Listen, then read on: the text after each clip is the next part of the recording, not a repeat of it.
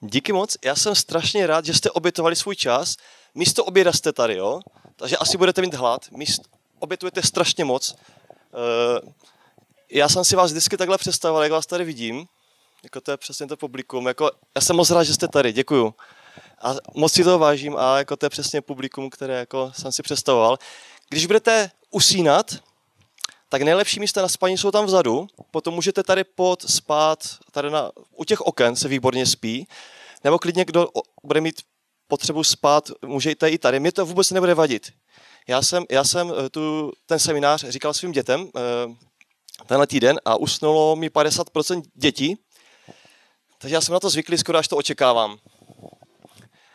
Když budete odcházet během semináře, mě to neurazí, já s tím počítám taky, takže zase se lépe vyspíte, budete mít více místo i na židlích třeba. Takže bude to dneska fofor. Mám osmnáct vteřin na slide a už teď jsem mluvil moc dlouho. Takže já se s váma budu bavit o tom, proč vlastně tvoříme, co je umění, jestli se dá rozlišit mezi dobrým a špatným uměním a pak se podíváme na to, na jaké rady pro umělce. Je někdo z vás, kdo tady složil nějakou píseň někdy v životě? Je někdo z vás, kdo někdy namaloval obraz nebo obrázek ve škole? Super. Je někdo z vás někdy tančil někde? Wow, jo. Je zajímavé, je zajímavé, že lidé od nepaměti má, máme, máme touhu tvořit. Ale zároveň všichni, co jsme někdy něco vytvořili, máme velké riziko. A teď to je takový jako disclaimer, varování pro všechny, jo. Pokud někdy v životě se pustíte do umění, tak pozor, jo, je to nebezpečná věc, protože se potkáte s velkým nepochopením. S velkým nepochopením, opravdu.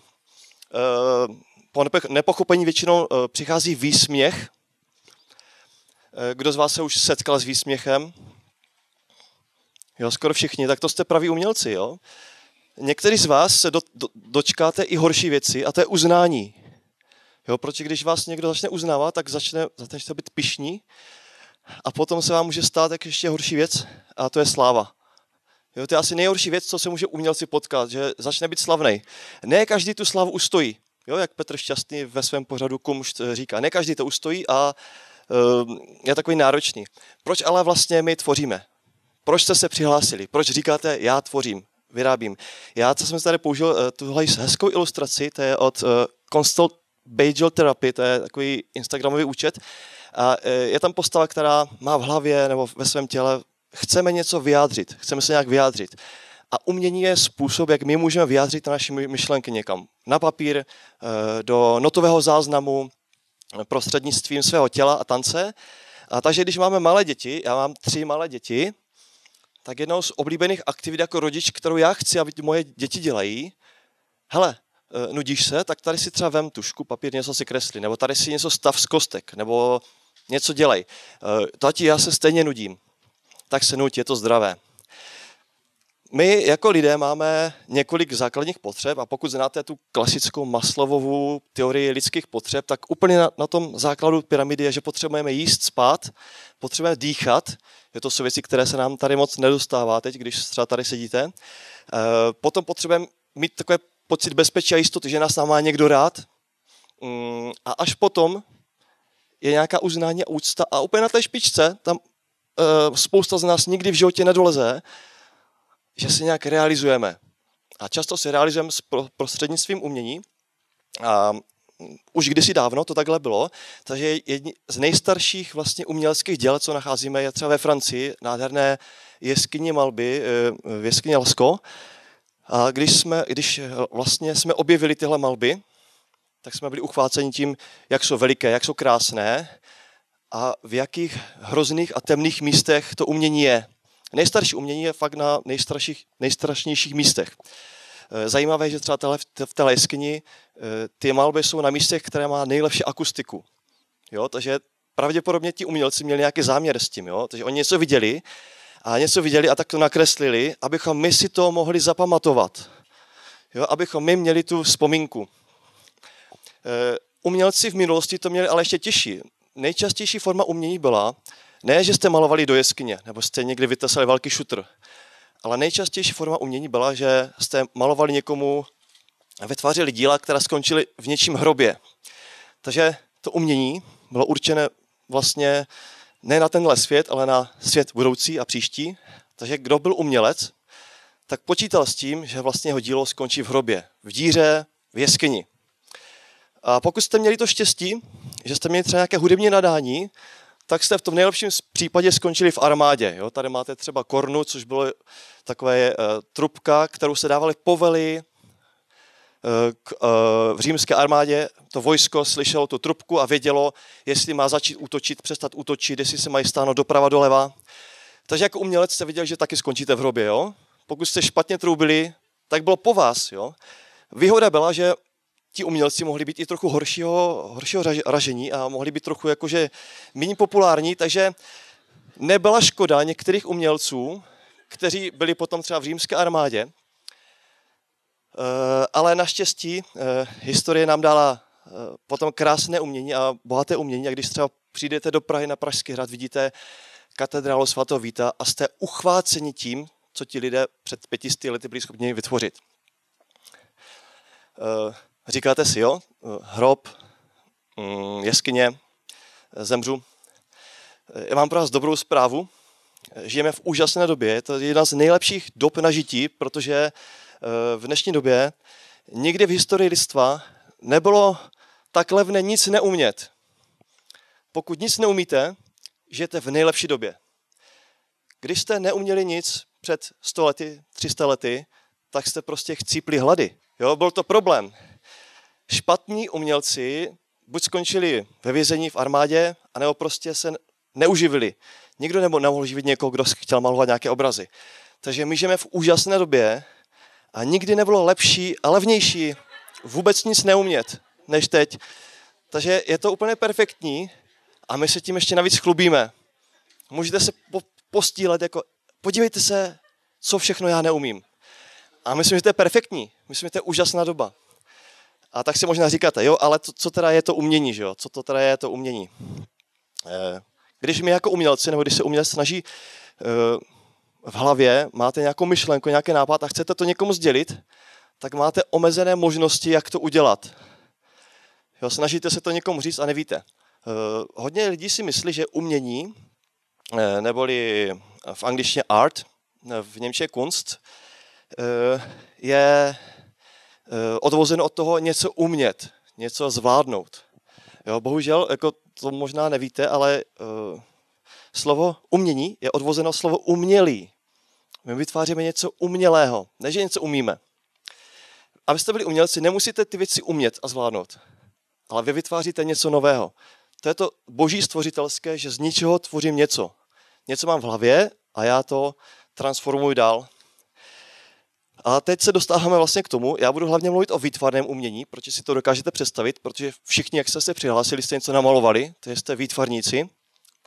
Když přijdete do galerie a přijdete a vidíte obraz, tak si říkáte, jo, ale co já s tím mám jako dělat?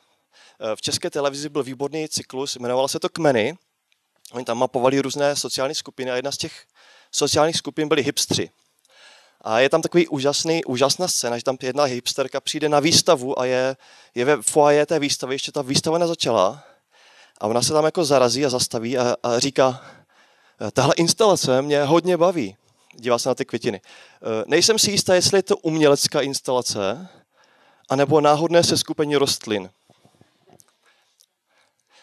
Jo, my když se potkáme s uměním, tak často nevíme, co si máme o tom myslet.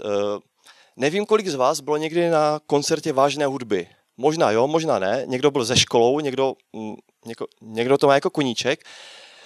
Ale pokud jdete na koncert vážné hudby, tak vnímáte tu hudbu nějakým způsobem, nějak tomu rozumíte. Máte nějaké emoce, které jsou na vás přenášeny pomocí těch hudebních nástrojů, ale pokud nerozumíte tomu, jak funguje orchestr, tak si to užíváte jen tak jako emočně, tak jako jak povrchně. A říkáte si, jo, to je asi dobrý, to mě baví, to mě nebaví. A říkáte si, jo, co, co s tím mám dělat? Ale pokud třeba uh, uh, váš strejc, nebo třeba jako já, jsem fanoušek cyklistiky, jako, jako, jako divák, se dívá tři hodiny na Tour de France a dívá se na ty cyklisty a říká, co, jako na co se tam tři hodiny díváš? Jako, oni tam vlastně jedou na kole, pak na konci jeden z nich jako dojede do cíle, zvedne ruce, a on vůbec nedostane ten žlutý trikot, jakože pro to nejlepšího jezdce. Jako co to, co to má znamenat, jo? možná chápete, kam tím jako mířím, že abyste rozuměli umění, abyste pochopili umění, tak musíte trošku jít trochu hlouběji. Takže my máme nějaké jako svoje emoce a pocity a já se chci zabývat vlastně tím, jak můžeme to umění jako začít vnímat. Zkusím to na nějakém jednodušším příkladu, třeba pizza. Jo, pizza je něco, co máme rádi, co asi každý z nás v životě zkusil a máme nějakou představu, jako co je dobrá pizza. Jaké má charakteristiky dobře udělaná pizza, že má uh, tu krustu, uh, že má perfektně udělaný uh, ten rajčatový základ, jo, že, že je teplá, křupavá, že, že se vám uh, rozplývá jako ty chutě a vůně, jo, že je tam ananas, jo, prostě všechno tam máte, co, pod, co máte nejraději na, na pizze. Uh, dokázáte, doká, dokáže někdo z vás říct, jako jestli ta pizza jako dobrá nebo špatná od pohledu, od pohledu. Zkusím jiný, jiný příklad, jo? Když, když třeba má, někdo má rád ostré jídlo, dokážete ocenit ostré jídlo, ti z vás, kteří nemají rádi ostré jídlo, dokážete to, dokážete nějak ohodnotit, jako jestli něco je dobrý, jako až tak, že jste schopni udělat třeba tohleto, co tady tenhle pán v Číně, jo, že ho ponoří do horké vody s horkými chili a on má za úkol za minutu sníst co nejvíc chili. Jo, to, je to podobné s tím uměním, jako my My máme pocit, že něčemu rozumíme, ale rozumíme tomu tak, nebo chceme tomu rozumět tímhle způsobem. Takže máme různé typy a úrovně toho umění. Takže máme, máme umělce, kteří tvoří něco, co nás jako zasytí, nasytí. Máme z toho radost, když je hlad. Všichni teď čekáme na oběd, takže já myslím, že třeba tady zapečené palivé papriky na pánvičce by byla výborná volba pro některé z nás. A tenhle pán taky tvoří nějaké umění, jo? Ale tak trochu tušíme, že spíš něco umí, než že by vytvářel jako, jako umění. Pak máme třeba e, jiné pány, jiné, jiné, jiné, jiné kuchaře, kteří už jsou trošku o level výš, tak už trošku tušíte, jako tenhle pán asi má nějakou zkušenost, on něco zažil. On vždycky nadává na ty ostatní a potom přinese to jídlo a všichni mu to pochválí, takže on asi, asi něco umí. A pak máme jako e, ten, ten next level, to je Heston Blumental. Je to jeden z nejšpičkovějších šéfkuchařů na světě. A tohle jídlo, co tady vidíte, je dezert. Jehož příprava trvá padesát kroků. padesát různých kroků musíte udělat k tomu, abyste ten dezert připravili. Jo, je, to, je to prostě neskutečně složité jídlo a tenhle pán nikdy v životě nechodil na žádnou kuchařskou školu. A přitom vařil pro britskou královnu. Jo, obrovský talent. Takže ten Blumenthal můžete si vyhledat. Co, co tím chci říct, že my můžeme vnímat komplexnost toho uměleckého díla podle naší zkušenosti. Mám rád ananas na pice, mám rád pálivé jídlo, mám rád jednoduché věci, anebo můžeme hodnotit tu, tu kvalitu podle nějakých jako ještě jiných hledisek. Když se podíváme na tuhletu holubici, tak vidíte, že nakreslení té holubice asi netrvalo moc dlouho. Cítíte tam ty rychlost těch tahů. A zároveň to k nám začíná jak promluvat, protože chápáme, chápáme ten příběh uh, konce potopy, kdy Noé vyslal holubici a tomu přinesl olivovou ratolest. Uh, je tam ta barva naděje a ti z vás pozornější si třeba všim, všimnou, že uh, tuhle tu kresbu namaloval Pablo Picasso. Tak říkáte, ah, Picasso, tak to musí být dobrý. Když to byl Picasso, tak to musí být dobrý. Takže existují nějaké charakteristiky jako umění vůbec. Já jsem našel takové čtyři a my se na ty, ty čtyři charakteristiky budeme hodně opakovat. Takže je to uh, charakteristika pravdivosti, krásy, příběhu a originality. Když se díváme na umělecké dílo, nebo slyšíme hudbu, nebo vidíme tanec, nebo vidíme jako umělce dělat divadlo, tak se díváme, jestli je to pravdivé, jak to k nám promlouvá. Uh, jestli je tam element krásy, a to nemusí znamenat, že je to něco moc hezkého. A jestli tam je nějaký příběh a jestli, ta, jestli je to originální. Když vidíte tenhle ten obraz od Jeana-Michela Basquiata, což byl portorikánský umělec, který působil v osmdesátých letech, ten obraz se jmenoval Skull, tak jak to na vás působí, když ho vidíte, tenhle ten obraz? Někteří z vás ho možná viděli, někteří ne. Je to moderní umění. Má v sobě nějaké atributy krásy, má v sobě, když se podíváte třeba na ty barvy, které tam jdou použít, ladí nějak k sobě, je tam nějaká, cítíte z toho obrazu nějakou, nějakou zprávu, říká, říká vám to něco. Historici umění a teoretici umění dokázali najít jako v tomhletom díle tohoto umělce jako krásu a dokonce ji dokázali ocenit. Tenhle ten obraz se prodal za sto milionů dolarů. A myslíte říkat, aha, tak asi něco na tom, na tom bude. Takže jako, proč já jako já nedokážu rozdě, rozlišit, co je krásné, co je špatné, nebo, nebo můžu vůbec já rozlišovat? A já myslím, jako, že v Biblii nám e, Boží slovo říká, že bychom měli se naučit rozlišovat. A já myslím, že umění může být i, i dobré, i špatné. E, například špatné umění jsou podle mě motivační citáty, jako klasické, klasické, jakože nic není tak silné jako myšlenka, na kterou dozrál čas. Jako, wow, jo. Když si řeknete špatné umění, tak možná, možná někteří z vás jako si představíte jako trpaslíka sádrového. Jo. Když se podíváte na atributy té pravdy, tak všichni víme, jako, že sádrový trpaslík asi není skutečná postava historická, která někde žila, jo? Že to prostě je nějaký výmysl, ale ten sádrový trpaslík je takovým hezkým stělesněním to, co my nazýváme jakože možná závadné umění nebo kýč. A když se podíváme na ty atributy pravdy, krásy, příběhu a originality, tak ten sádrový trpaslík nám říká o sobě pouze jednu pravdu. Jo? A to, že to je sádrový trpaslík. Vy nikdy nic nikdy neuvidíte více než toho sádrového trpaslíka. V každé zahrádce vidíte, a trpaslík. Nebudu přemýšlet, proč tam ten trpaslík je, proč se kouká na tu žabku sádrovou. S tím druhým trpaslíkem, co tam vozí ty kolečka s květinkama, mají jasně nějaký vztah. Jo, neřešíte to. Vidíte sádrového trpaslíka. Ten element krásy, ten trpaslík se snaží být co nejvíc vylepšený. Jak je to naaranžované, ať je to pěkné, ať je to hezké. Jaký příběh nám to říká? No v podstatě strašně emotivní. My máme rádi jako malé věci, takové jako zmenšené. A ta originalita u toho je vlastně očekávána. Jo, něco jako když vidíte třeba fotografii koťátka, tak ty atributy pravdy, krásy, originality a emocí tam jsou vlastně jednoznačně definované. Takže když někdo namaluje koťátko, tak vy asi tak tušíte, nebo když někdo vyrobí koťátko, tak vy asi tak tušíte, že to asi není umění, jo? Ale půjdeme ještě dál. Jako lidé vyrábí horší věci než tady tohleto. Jedna z nejhorších věcí, na kterou jsem narazil na internetu, kde narazíte na plno krásných věcí, jsou zvířecí, zvířecí děťátka. Jo?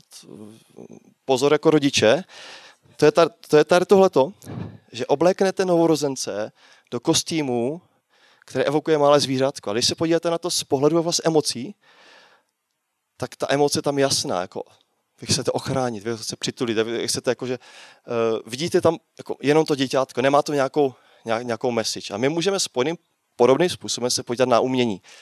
Tohle je fotografie z Baker Beach uh, u San Franciska. Tenhle most znáte, je to Golden Gate, Gate Bridge, Zlatá brána. A když se podíváme na nějaké umělecké díla, která nakreslila stejný objekt ze stejného místa v podobný čas, tak třeba Kim Steinbergová, tam vidíte, že to je uh, taková malba, která má v sobě nějakou, nějaký drive, nějaké emoce. Jo, dokážete trochu pochopit, jakože, jak se možná ten umělec cítil. Jo? Je takové zajímavé.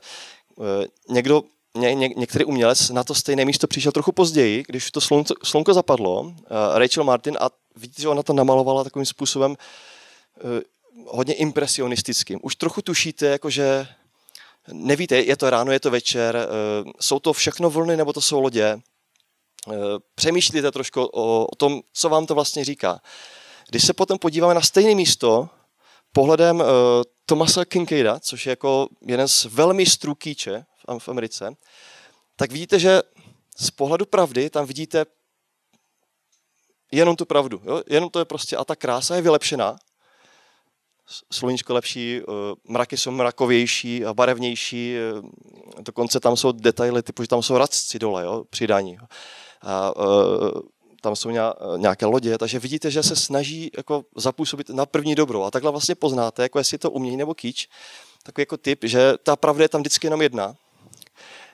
Zároveň my tak z pohledu emocí všichni víme, to se bude někomu líbit. Jo? Když se na to podíváte, tak vy si říkáte, to se někomu líbí. Neříkáte, mně se to líbí. Vy si říkáte, někomu se to líbí. Jo? Takže ta emoce jako je zesílená a přenesená. Takže když potom stejný autor navštíví jiné místo, například řecký ostrov Santorini, tak se nemůžeme divit, že to namaluje tímhletím způsobem.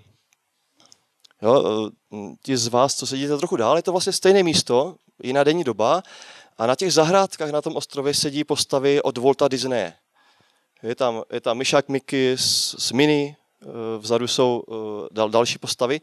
Takže vidíte, že vlastně ta charakteristika toho kýče je vlastně založena na tom, že já vidím tu pravdu a jako ukazuju něco navíc. A vy si říkáte, to se mi nemůže stát, tohleto, já vlastně, jako to, to jsou obrazy, že jo?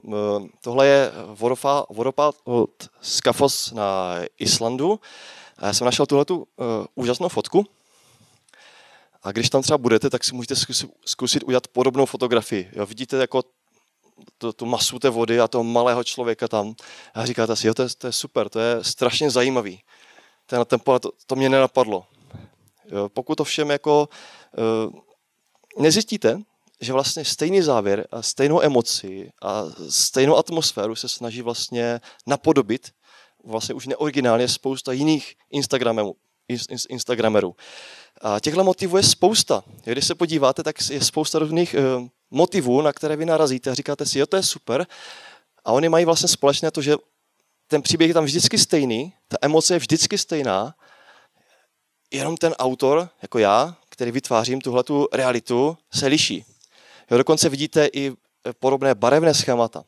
Já nechci říct, že ti, že ti lidé, kteří fotí tyhle fotky, vytváří záměrně kýče nebo prostě nekvalitní umění. Chci jenom říct, že ne všechno, co je originální a co někde vidíte, může znamenat, to moje oblíbené třeba párky ve vodě, je, je vždycky dobrý. Dokonce některé umělecké díla můžou být tak špatná, že jsou až dobrá. Tohle je záběr z filmu Smrtící meteor. Je to film z roku ze sedmdesátých let. A jeden, jeden z nejhorších filmů, který jsem v životě viděl.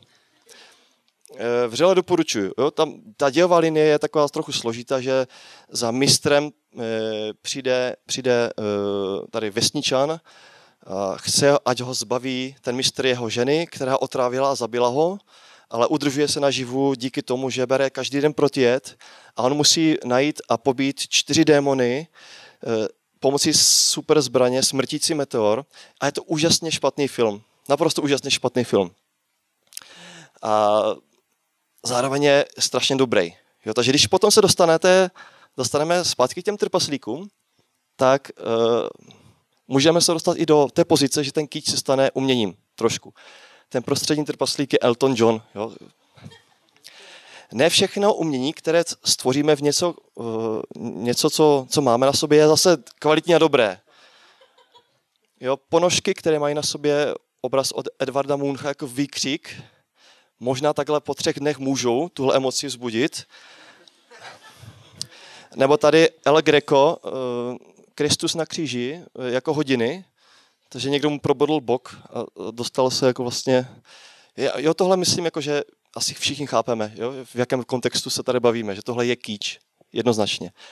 A tak se dostáváme k tomu vlastně křesťanskému umění, možná někteří z vás na to přišli tady dneska, a to křesťanské umění je ve hodně velkých formách a podobách. Máte tam divadlo, tanec, zpěv, film a tak dále.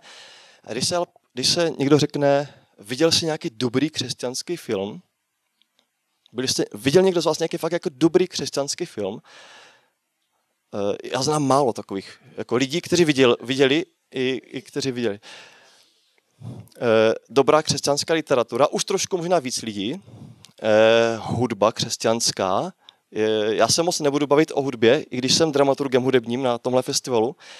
Ale jenom chci říct, že většina to křesťanské umění, které je dnes, nedosahuje těch kvalit, nebo prostě má trošku tendenci být spíš kýčovité, než jako umělecká kvalitní. Můžou za to, kdo za to může, samozřejmě. Musíme se ukázat prstem, můžeme za to my sami, ale když už jsme malé děti, tak třeba už jenom ta literatura, kterou nabízíme dětem, ať si přečtou nějaký hezký biblický příběh, je nějakým způsobem poznamenaná tady tímhle tím vnímáním, že chceme vidět věci hezké a krásné. A jedním z nebezpečí a vlastně té křesťanské kultury je, že my se snažíme, aby všechny ty biblické příběhy, ty pravdy, co máme v Biblii, byli co nejvíc family friendly. Jo? My, tam, my ořežeme to hezké a zajímavé a dáme tam jenom to, co vlastně můžeme. Já mám tady dva příklady. Klasický příklad křesťanského kýče, dotaženého k dokonalosti, jsou Vánoce. Když se řeknou Vánoce, většina z vás vidí tohleto. Jo? Betlém, jesličky, sláma, andílci. Jo? Když se řekne, když se bavíme o, o andělech, tak máme docela jasnou představu, jak vypadá anděl, jak vypadá čert.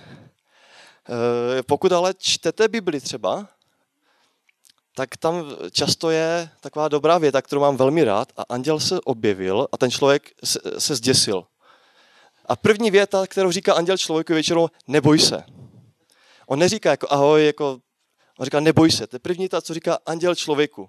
Ve většině setkání anděla s člověkem. Takže Jonas Pfeiffer, teď to je jeden umělec, udělal takovou vizi, jak by mohli vypadat anděle, pokud bychom je uh, zobrazili přesně tak, jak vypadají v knize Izajáš nebo Ezechiel. Je to umělecká licence, takže tady máte takového jednoho, jednoho hezkého anděla. Jo, takže, takže taková představa, jak by mohli vypadat anděle podle knihy Ezechiel. Jo. Představte si tu vánoční idylku, jo? Přijde anděl a zvěstuje, narodil se vám spasitel, jásejte a plesejte. Jo, asi chápete trošku, jako kam tím mířím. Takže my máme ten vánoční příběh nějak zarámovaný do, do něčeho, jo? Kde vlastně to je. A my za to ani tak možná nemůžeme, protože ti umělci v minulosti, oni to tak vždycky dělali. Jo, tohle je uh, sedmnácté století, tady uh, Gerhard van Hondorst, tady vidíte krásný uh, obraz, já mám rád uh, symboliku v obrazech, tady vidíte, že uh, malý Ježíš osvětluje a svítí na ty lidi, co se k němu přišli poklonit. Jo? Ten obraz má nějakou dynamiku, je nádherný a krásný, jenom si všimněte toho pána, co je, co je vlevo, o tom se budeme bavit trošku víc. Samozřejmě, jo, i, i to umění kdysi, i teď je trochu komerční, takže stejný autor ve stejném roce dostal zakázku jinou a měl namalovat podobnou scénu, ale tentokrát od dentisty. Takže vidíte, vidíte vlastně úplně stejnou scénu, jenom s jinými kulisami. Jo? Když se podíváte na ty dva pány, já jsem teda vedle sebe, a je to jasně vidět, takže ten úžas toho, že vidím to narozené dítě a úžas toho, že vidím, jak se vytrhává zub, je vlastně stejná emoce. A my si tu emoci nesem v sobě, takže když potom v roce dva tisíce šest byl natočen film Příběh, příběh zrození, tak je tam úplně stejný obraz. To vlevo je Josef, vpravo Marie, je to filmové zpracování, je, mo, je moc pěkné. Jo. Když se podíváme na to, na ten příběh zrození, tak dá se to zobrazit i jinými způsoby. Tohle je fotografie, fotomontáž od Natalie Lenart a je to úplně stejný příběh. Vidíte ty barokní barvy, jo, vypadá to jako obraz, kdo tam žasne je ta slepice a ten, a ten chudák Josef, který prostě jako mladý otec se dostal prostě do téhleté situace nezávidění hodné. Takže vidíte, že vlastně i v tom umění vidíte stejný příběh různými způsoby vyprávět. Mám rád velmi tenhle ten, jo, to je můj oblíbený od Garyho Melcherse, americký malíř. Symbolika je tam stejná. Ježíš svítí, přišlo boží světlo, světlo světa na svět a vidíte vlastně tam to odevzdání, tu únavu, jako tu hlubokou emoci. Jo, asi chápete, v čem je rozdíl mezi tím kýčovitým zobrazením těch jasliček a třeba tímhletím obrazem. Až budou Vánoce, zkuste si to najít, tady tenhle obraz a možná nad ním trochu rozjímat. Dalším příkladem toho křesťanského umění je tady ten slavný obraz od největšího prokrastinátora Leonarda Da Vinciho, který dělal tolik věcí najednou, že nedělal žádnou věc pořádně. Já si dělám srandu, jo, ale ten obraz on maloval na, většinou se maloval na, suchu, na mokrou omítku, on, on maloval na suchou omítku, hodně dlouho, takže on ztratil své kvality, ale my vlastně vidíme, jakože ten příběh, jo? Ježíš poslal dva učedníky, zajděte do hospody, zamluvte mi tam stůl pro dvacet čtyři lidí, pročete Instagram ready, jo? dvacet čtyři lidí, dvanáct sedne na jednu stranu a máte pěknou fotku, jo? E, takže on vytvořil vlastně ten koncept toho Instagramové fotky, jo? A my vlastně ten princip neseme do dneška. Takže všichni umělci dneska, když se řekne z poslední večeře, tak tam udělají podobnou kompozici. Instagram ready fotka, to je David LaChapelle, je takový cyklus biblických příběhů, můžete si to najít. Některé lidi to třeba pohorší, jo? Já jsem třeba rád, že tam ti lidé jsou v současném oblečení, protože kdysi v minulosti, když se malovali tyhle obrazy, tak všichni lidé byli v současném oblečení. Nikdo tam neměl ty historické, to si, my si myslíme, protože to je stará moda. Takže předtím Leonarda da Vincim se ta stejná scéna malovala třeba takhle. Jo, to je pár let před, před tou večeří. Tohle je od Trnechská Bible. Nebo tímhle způsobem. Fra Angelico namaloval poslední večeři. Jo, tady takové až obřadní. Úplně jiná kompozice, úplně jiný příběh. to je teda úplně stejný příběh, jiná situace. Dietrich Boots taky před Leonardem. A vy, vy si říkáte, jak je možné, že před Leonardem všichni malovali tak jako zajímavě. Protože ne, nečekáme tady tyhle ty, uh, lidi v moderním oblečení u večeře, v moderním baráku. Jak je to možné? Jo? Protože my se trochu držíme toho kyče. Mně se líbí třeba od Jacoba Tintoreta obraz Poslední večeře, který opravdu vypadá jako fakt Poslední večeře. Pro hodně z nich, jako těch učedníků, já jsem potom už pochopil podle toho obrazu, proč byli tak hrozně unavení, když šli do Getsemanské zahrady. Co teď teda s tím, jo? Mám pár takových typů pro umělce, jako skoro umělec. Pracujte s omezenými možnostma.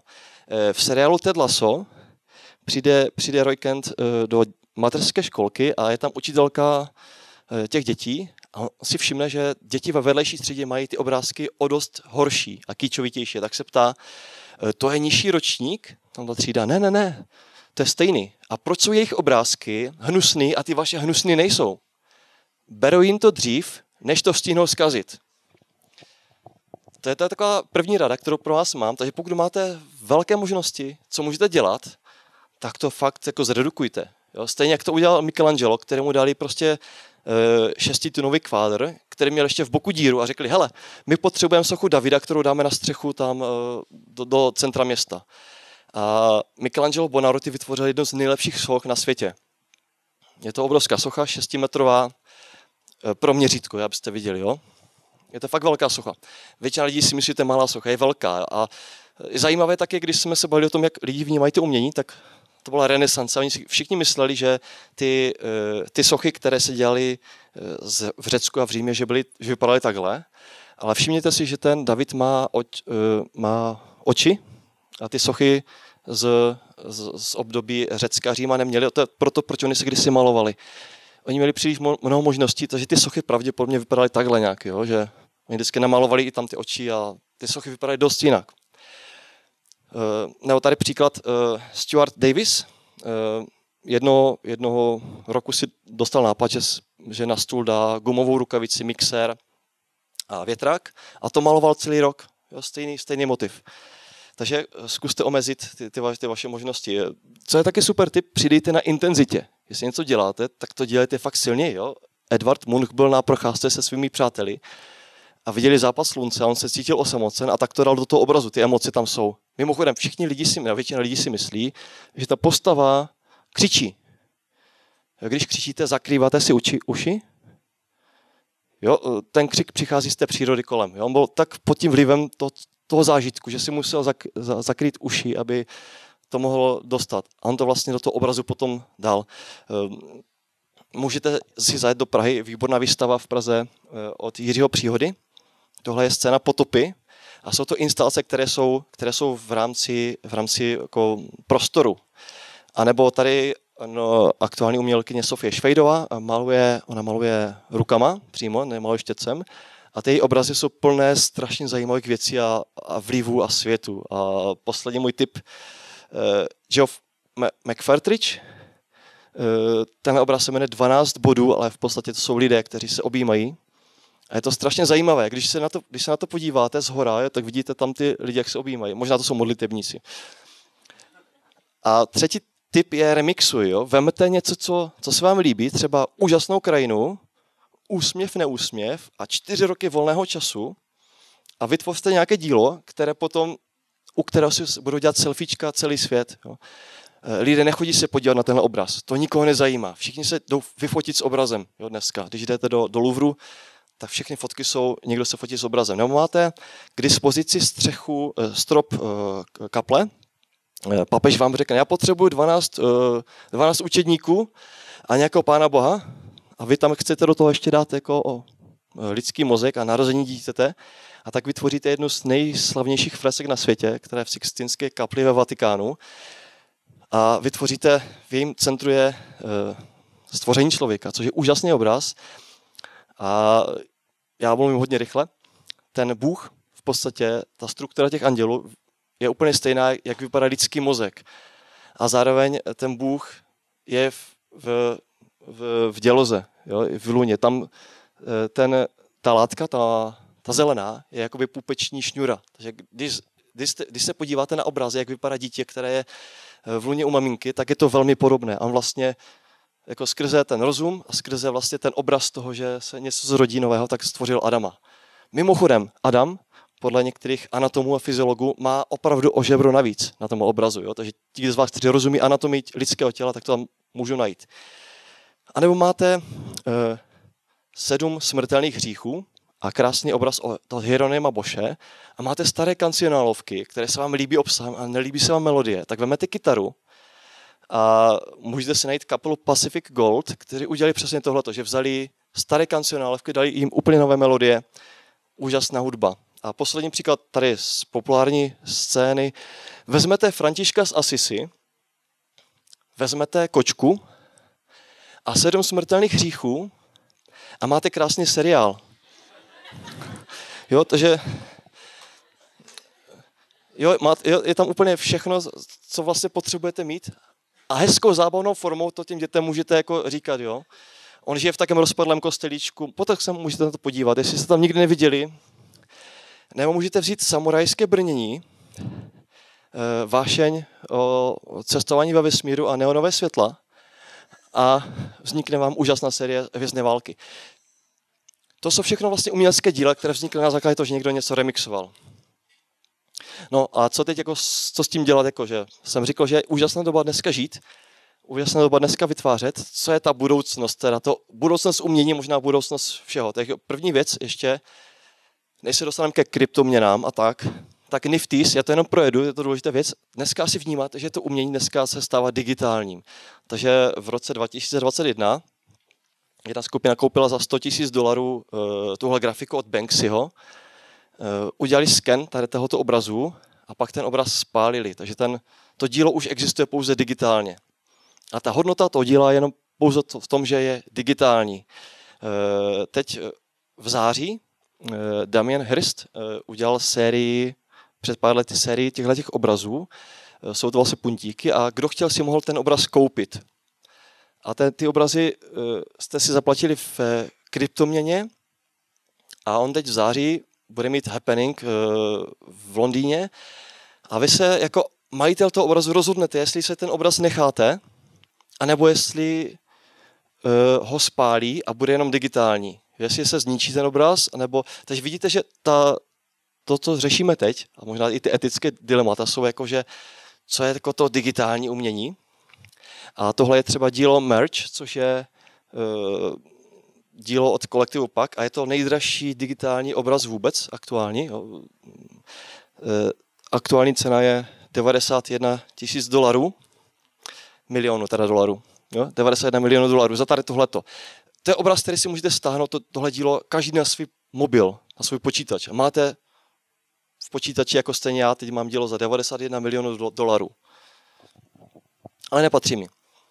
Jo, to, to je zajímavá budoucnost, možná jste to zaregistrovali, to, co se děje teď, kdysi se ty, teď už začínají počítači dělat to umění. Takže před pár lety ještě ten počítač neuměl rozpoznat, co je muffin a co je chihuahua. Jo, takže byl velký problém, ale ty počítače se velmi zlepšují dneska už. A říká se to machine learning, že vlastně vy jako vědec dáte tomu počítači nějaké obrazy a on se naučí. Takže vy mu dáte třeba, hele, tohle jsou dva psi, kteří běhají po, po louce, tak on si to nějak zpracuje.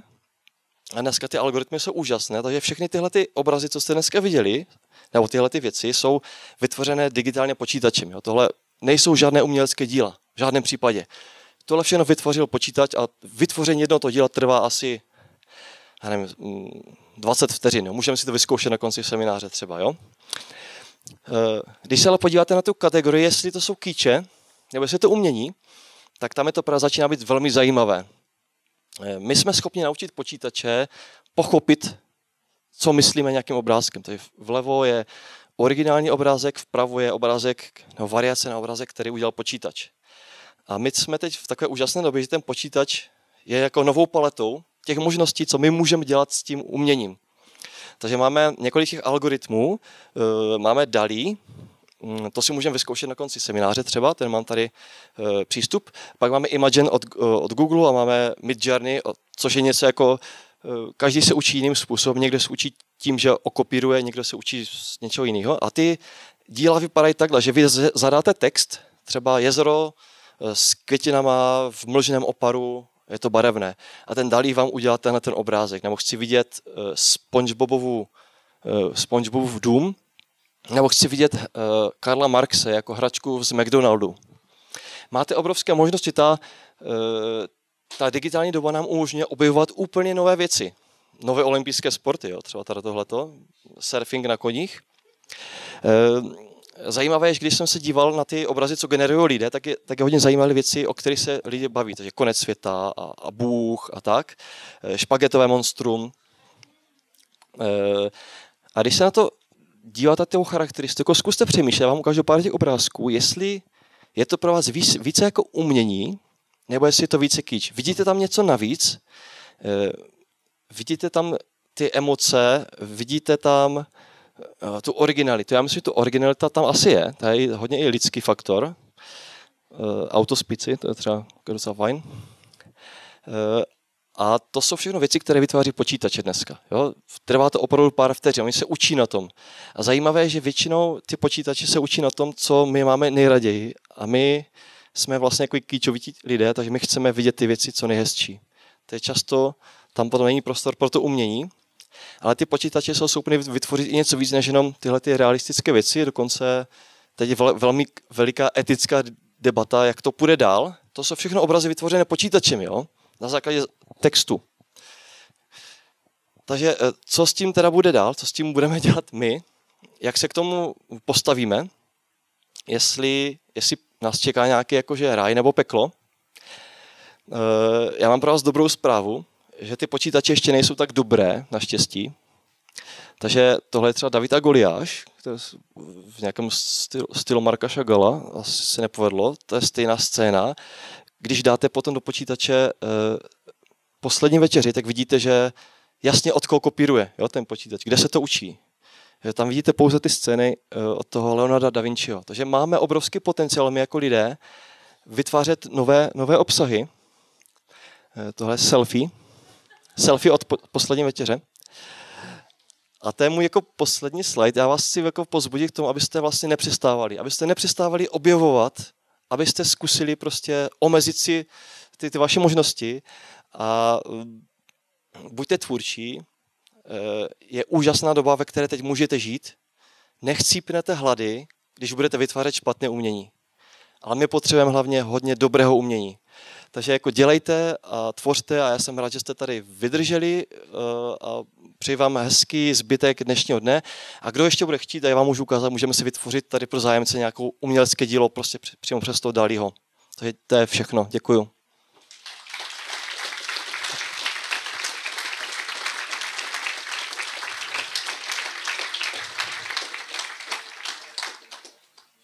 A není prostor pro otázky, jo? Asi nemáme čas, nebo je? Nebo můžete se zeptat. Jednu otázku možná snesu. Výborně, jo, asi, asi super. Můžeme zkusit ale vytvořit umělecké dílo, zjistíme si, jsem na Wi-Fi. Zkuste tři, čtyři slova, já zkusím, zkusím počítači zadat, jestli nám vytvoří z toho něco, něco hezkého. Takže chceme, musíme psát letadlo, ale jaké, jaké letadlo? Co to letadlo má dělat? Z čeho má být třeba? Uhum. Tak a nějaká ta scéna, máte nějakou představu o scéně? Má padat, jo?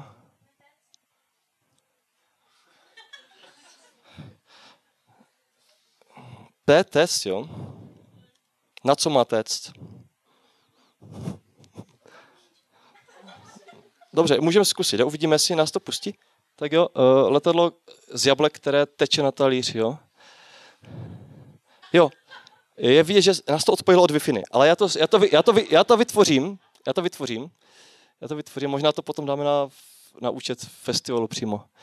Já jsem asi bez internetu, to je, to je ten důvod. Jo, já jsem bez internetu. Děkuji za vaši pozornost. Ale můžete si představit, jaká úžasná věc to může být a zároveň strašný kýč samozřejmě, že jo. Já se zkusím připojit na internet ještě možná. Jo. Ještě máme času dost. A prý máme čas, tak jo, tak, tak jdeme. Tak, tak zkusíme, zkusíme vytvářet umění. Jo, já jsem se teď připojil. Hele, tak máme možná štěstí. Já vím, že si to nechcete nechat ujít, jako takovou hruzu vidět, jako to. Tak já se možná budu muset znovu přihlásit. E, kde mám Krysu? Tak. Krysa je tady. A, hele, už to něco dělá. Takže při troši štěstí uvidíme letadlo vyrobené z jablek, které teče na talíř. Jo? Tak jak si to představuje jako počítač, dvanáct miliard e, spojení. Jo? Aktuálně ten to Dall-E má. Takže e, já myslím, že to je úžasné jako pro umělce, že můžete se inspirovat něčím. To není jako vloženě krása. Jo, takže on to pochopil trochu jinak. Je to, je, to je umělecké dílo, které si můžete sami vytvořit, jo? Dneska odpoledne. Můžete vzít jablko. Jo, já myslím, že asi, když se nadali ten talíř, můžeme to zkusit jako ještě upravit, jo? Můžeme to upravit. Já myslím, že když je letadlo z jablek, tak on má jinou představu. Tak máte nějaký lepší? Jo, chcete jablečné. Já myslím, že on to bude chtít jako takhle vidět. Ale jako, ně, ně, zkusme něco divočejšího, můžeme, jo? Můžeme klidně něco i apokalyptického třeba. Ne? Tak nějak, nějak jiný nápad, to z téhle strany. SpongeBob velký jako... Víte, kde je SpongeBob, jo? Uh... Máte nápady. Jo, jenom takhle ti stačí, no, v nějakém uměleckém stylu to chceš třeba. Můžeme vybrat... Vy můžete vybrat i třeba umělecký styl, jo? Dancing. Aha, takže... Jo, aha. Já bych zkusil nějaký umělecký styl. Znáte nějaký umělecký styl, který vás sem líbil? Dobře, aha.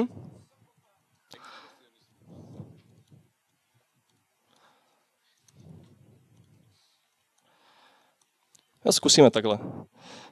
Udělám to jed, jako, jako jednoduchý, jakože... Jo, vidíte, že dvanáct miliard, možná už víc, jako těch, těch spojení. Ty super počítače jsou dneska dost silný. Jako je to třeba dobrý, že si můžete vytvořit něco, co vás třeba baví. Takže ten je třeba docela hezký, tady tenhle ten. Jo, vidíte? Jo, takže t- zhruba to asi od... Jo, tady máte i ty... My můžeme dokonce vytvářet potom varia- variace, dokonce můžeme, můžete tam nahrát vlastní obrázek, doporučuje se nedávat tam jako reálné lidi, ale jakože, tak ještě, ještě jedno zvládneme asi, ještě jedno můžeme zvládnout, takže máte nějaký nápad, vidíte, že to umí docela dost. Obchodní dům? Aha, dobře.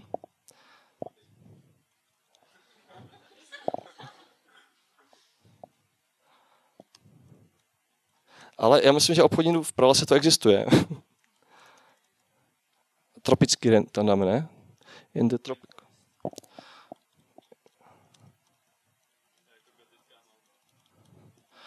Jako, ano, můžeme, no.